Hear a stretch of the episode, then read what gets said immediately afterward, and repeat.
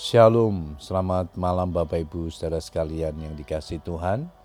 Kita bersyukur kepada Tuhan malam hari ini kita boleh datang kepada Tuhan setelah sepanjang hari ini kita menikmati segala kebaikan Tuhan.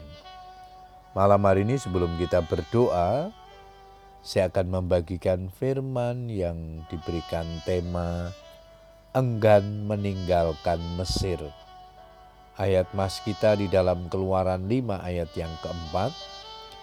Tetapi Raja Mesir berkata kepada mereka, Musa dan Harun, mengapakah kamu bawa bangsa ini melalaikan pekerjaannya?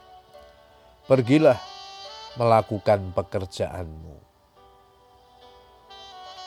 Bapak ibu saudara sekalian, Musa diperintahkan Tuhan membawa umat Israel keluar dari Mesir menuju tanah perjanjian. Sebagai tandanya mereka harus beribadah kepada Tuhan di padang gurun. Tetapi Firaun tidak mengizinkan mereka keluar sampai akhirnya Tuhan menimpakan sepuluh tulah kepada orang-orang Mesir.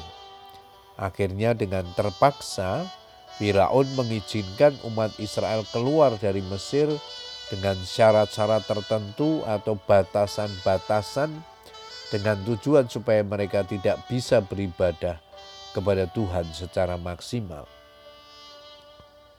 Di akhir zaman ini berbagai upaya juga dilakukan iblis untuk menghalangi dan menghambat pertumbuhan iman orang percaya. Iblis berusaha mengalihkan perhatian orang percaya supaya mereka tidak lagi memprioritaskan perkara-perkara rohani. Firaun berkata kepada Musa dan Harun, Pergilah persembahkanlah korban kepada Allahmu di negeri ini. Keluaran 8 ayat 25. Firaun mengizinkan umat Israel beribadah kepada Tuhan, tetapi ia melarang mereka untuk meninggalkan Mesir. Dengan kata lain, Firaun memperbolehkan mereka beribadah asal tetap di area Mesir. Mesir adalah lambang kehidupan dunia atau kehidupan yang lama.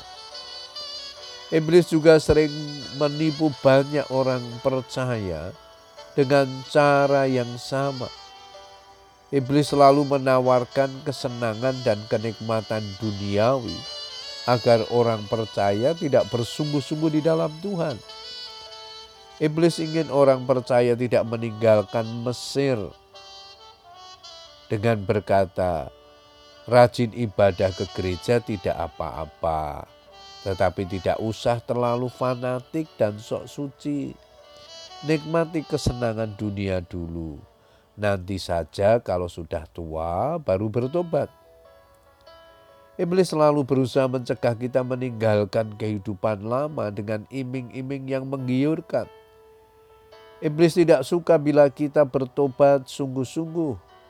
Akhirnya orang percaya memilih hidup serupa dengan dunia. Perbedaannya hanya orang Kristen pergi ke gereja hari Minggu, sedangkan orang dunia tidak. Itu saja.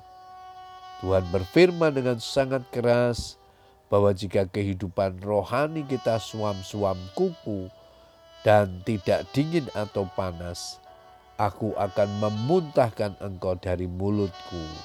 Wahyu 3 ayat 16. Bapak Ibu Saudara sekalian sebagai ciptaan baru di dalam Kristus, mari kita terus hidup di dalam pertobatan dan takut akan Tuhan. Mari kita tanggalkan segala kehidupan lama kita yang tidak berkenan kepadanya, dan terus berjuang mengalami perubahan-perubahan sehingga hidup kita semakin serupa dengan Kristus. Puji Tuhan, selamat berdoa dengan keluarga kita. Tetap semangat berdoa. Tuhan Yesus memberkati kita semua. Amin.